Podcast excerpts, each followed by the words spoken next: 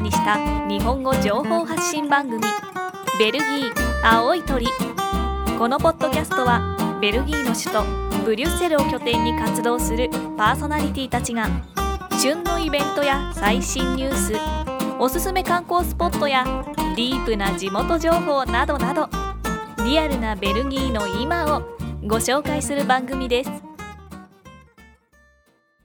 皆さん、こんにちは。えー今週も始まりました、青い鳥ポッドキャスト第4回です。はい。えっ、と、実は第2回の時にちょっと時間切れになってしまいましたそうそうなんですよ。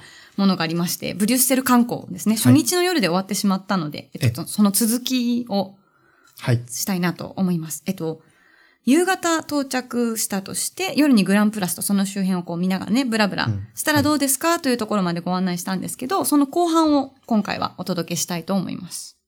ホテルで一晩、まあ、ゆっくり休んだ、そはの、翌朝ですね。はい。で、まず、あの、おすすめしたいのが、はい。えーブルッセルの王宮です。おー、いいですね。で、まず、あの、ベルギー王国というくらいですから、王様の国ですよね。はい。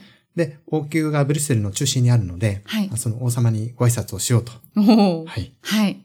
で、あの、王宮、ブリュッセルの王宮なんですけども、はい。あの、現在の王様、フィリップ王ですけども、はい。えー国内にいる時には、そはいの王宮のてっぺんにですね、旗が立っています。おー、なるほど。はい。で、あの、王様がお仕事なんかで、あの、外国にいる時、はい。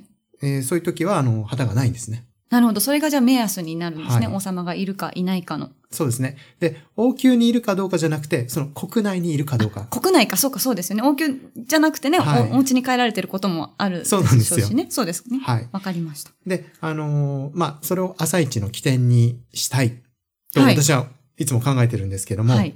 それはなぜかというと、その標高がですね、一番高いんです。そうですね。はい。うん。確かに、で高いところにありますね。そうなんですよ。で、ブリュッセルは意外とこう、アップダウンあるじゃないですか。ありますね。地味にあります地味ね。に。はい。はい。なので、その、まあ、その日一日こう、歩いていくのにですね、低いところから高いところに行くよりは、まあ、一 番最初に、なるほど。はい、バスとか、まあ、トラムとか、そうね、公共交通機関などを使って高めのところから降り、から降りていくと。楽はだいと。。なるほど。しかも、まあ、王様のね、その王宮からスタートするっていうのは、なんかいいですね。いいかあなとと公園も隣にあるので、ちょっあとあ朝りますね天気が良ければ、まあ、ベルギー雨ばっかですけど、はい。天気良ければちょっと歩いたりとか。そうもできますねゆんこさん、あの辺りは歩かれたりするんですかあんまり。り歩かな いですね。自転車でよく通るなるんほど。ですよ、周りを。公園の中ですけども、あの、イベントなんかも時々開かれていて。そうですね、イベントありますうね。ん、いいですよね。はい。素敵だと思います。はい。あとなんか他に王宮周辺で見るものはありますか王宮のすぐそばなんですけども、はい。えーベルギー王立美術館があります。はい。で、あの、実は私、インスピレーションパブリッシングという名前で、えー出版の事業を行っておりましあてら、まあ。はい。で、フランダース海岸を中心とした、あの、名画の解説ガイド本を制作してます。よっはい。 すいま せん。はい。はい。で、著者は森浩二さんという、あの、はいこの美術館の公式解説者をなさってる方なんですけども、はい日本語で書かれてます、もちろはん。い。あの、2ヶ月ほど前に改訂版をこう出版しまして、あ、なるほはいど。今、あの、新しくなった、まあ、少し内容を入れ替えたりですね、はい。あの、新しい原稿を足したものが、はい。あの、現在販売されておりますので、はい。あの、美術館に行かれた方はぜひ、あの、お手に取ってご覧いただければと思います。そうですね。日本語でご案内も読めるいい機会というか、ですね。そうですね。はい。おすすめの作品を、まあ、すべて掲載しているので、はい。まあ、もし、あのー最初にその本をお買い求めいただいて、その本を見ながら、こう、中をこう歩いてみると。より理解が深まるはい。といいうやこ、とで私すね。別にそれを言ったわけじゃないんですけど、いやあの、 そう、実際そうされてる方結構いらっしゃって、はい。あ、なんか自分の本を持って歩いてくれてるっていうと、嬉しいですよね。とてもはい、すごいしい。嬉しいですね。はい。書籍は書店のあのレジの近くにあるので、まあ分からなかったらあの結構親切、皆さん親切なので、あの、じゃあ聞いてみるのもはい。いい日本か語ものしれ本などいこにであすりね。ますかということで聞いていただければすぐわかると思います。はい。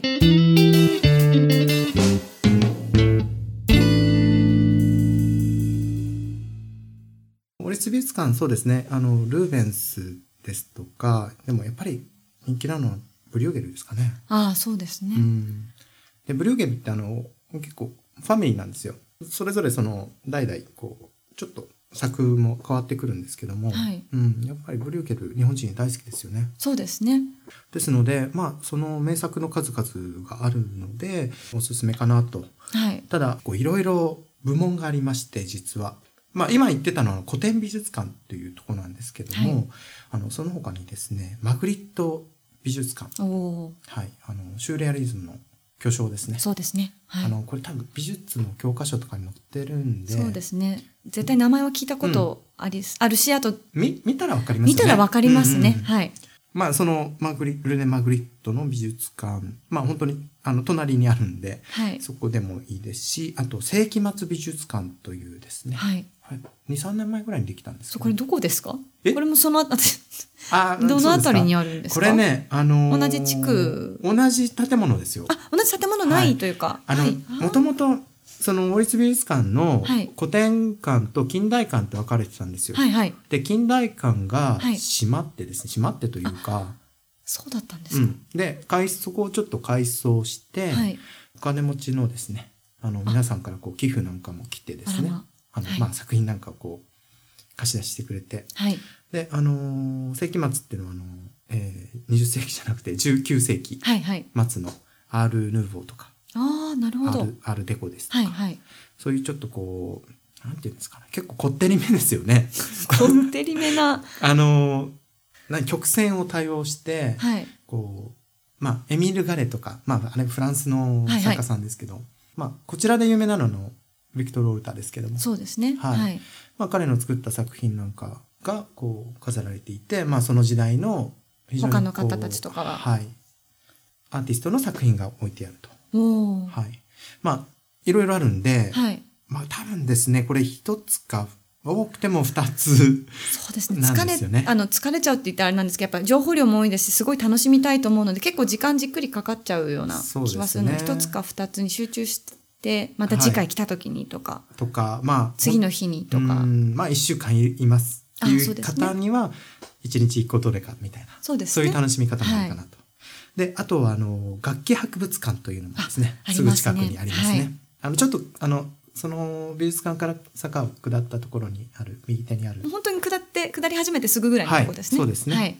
これも結構おすすめで、あの、楽器なんかをなさってる方は面白いと思いはいますあね。とあの屋上あでご飯が、そう食べられるんですけど、はいまあカフェというか、すねうんうん。そこから見る景色晴れた日とかだとちょっと寒いですけど、はい結構素敵な景色が見れるので、はいおすすめです。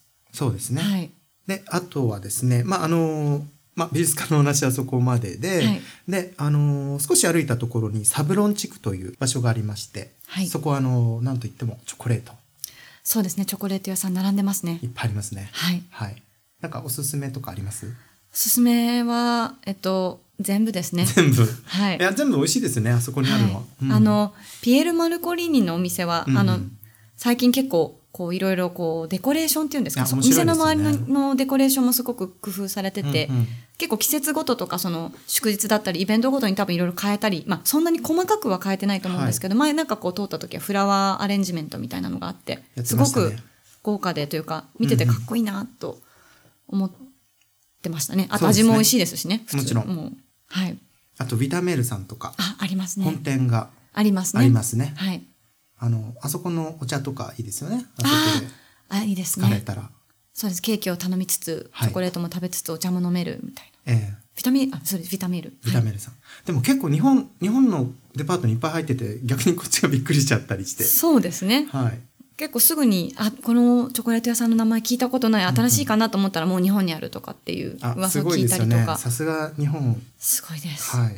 でもまあこっちでねこちらに来て現地で楽しむというはい。こともできるのではい。それは、うん、チョコレートショッピングそうですねサブロン地区いいと思いますそうですね。はいまあ、そこまでが、おそらく、あのーブリュッセル観光の、はいなんていうんですか、本当にメイン、メインというか、そうですねうん。まあどれかその今まで行った中の全てとはいかなくてもほぼ皆さん絶対通る場所でもありますよね、ガイドブックに書いてあったりとそうですか、ねまあもう見聞きしたものはっい。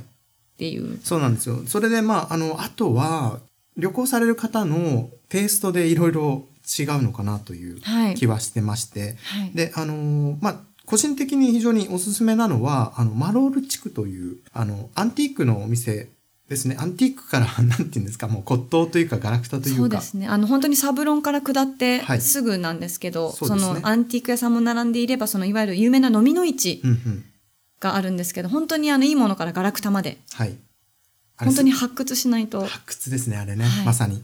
いろいろ発掘してきました、私もあ、そうですか。はいあの家で使うカップから椅子まで椅子まで。はいあ、いいですね。私も結構ね、あの、見るの好きですね、あそこね。はいあ用とがなくても行きますね。あわかりますはい。でもなんでこれ売ってるんだろうっていうものも中にあったりして なるほど。はい面白いですねそうですね。はいベルギー雨が多いんで、なんかもう少しこう、気軽にという、気軽にというか、まあ楽にショッピングしていろんなお店を見たいなっていう方におすすめなのが、ギャラリーサンチュベルというところですね。はいはい。ここは、由美子さん、時々いらっしゃったりしますかあのよく通ってはいますあの雨が降った時とかにはい。こう歩いていけるっていうのとそうなんですよね。あと中にあの映画館もあったりとかするので、あありますねはい、たまに日本の映画が上映されてたりとかすることがあるんですよ、そのタイムリーに上映というわけではないんですけど、うんうん昔の作品であったりとか、はいそういうのを見に行きますたなるだほどお買い物はあの割と高級なものと かが置いてあ高級そるうなんのでですね見るだけです、本当に高級ショップばっかり、トップブランドばっかりがはいあって、もうあの、ショーウィンドウを見るだけでも楽しいですよね。楽しいですねうんはい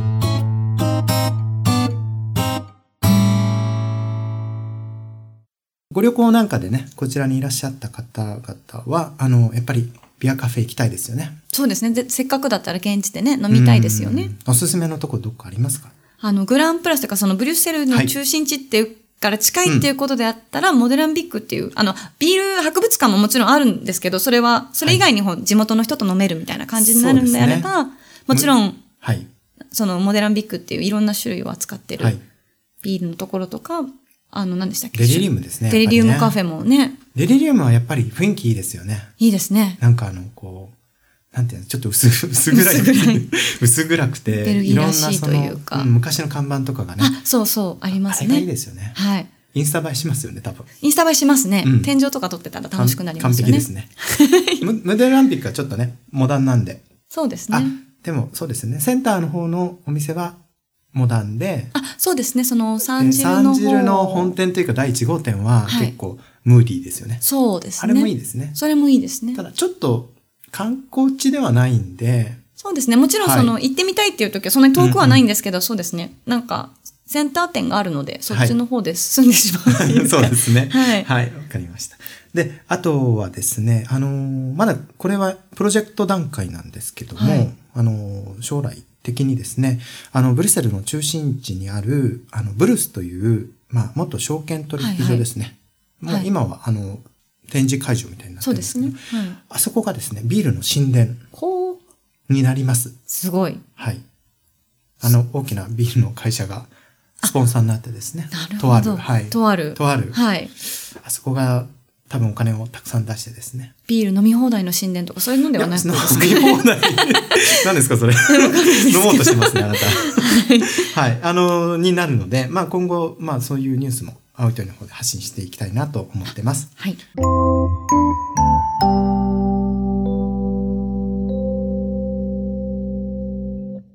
というわけで、ブリュッセル観光後半とおまけのビアカフェ紹介をお送りしました。はいえー歩いて観光する分だと、ここまで紹介したところがメインになるかと思います。はい。ただ、あの、他にもですね、えー個人的にテーマを決めて旅をしたいっていう方には、ブリュッセルは、まあ、いろいろ魅力がある街だと思います。そうですね。はい。はい。で、あの、いくつか、まあ、例を挙げたいなと思うんですが、はい。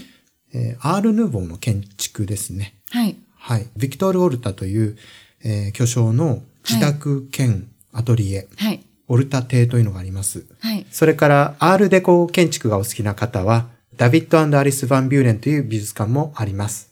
それから、1958年の万博のために作られた、えーモニュメント、アトミウム。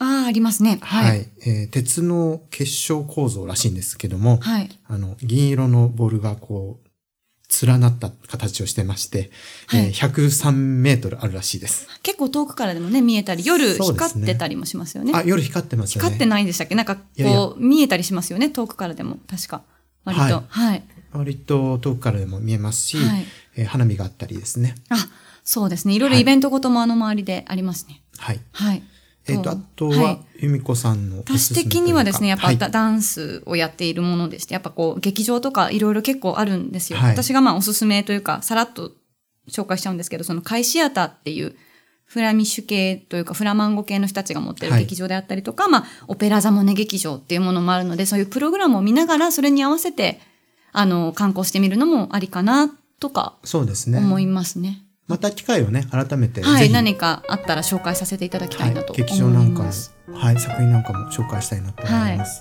あと日本からね旅行にいらっしゃった方にとってはねはいヨーロッパらしい古い建物だったりとか、そういう立ち並ぶ街の中を歩くだけでももう十分に楽しめるところだと思うのでぜひぜひいらしてください。はい、はいえーご紹介した場所の詳しい内容や最新情報は、青い鳥ウェブサイトにも掲載されています。www. 青い鳥 .be をチェックしてみてください。はい、えーではまた来週、はい、また来週ということで、ははいい、えーカーニバルについてのお話をお多 分おお届けしたいと思います。はい、そうでねでは、さようなはいらさよう。なら。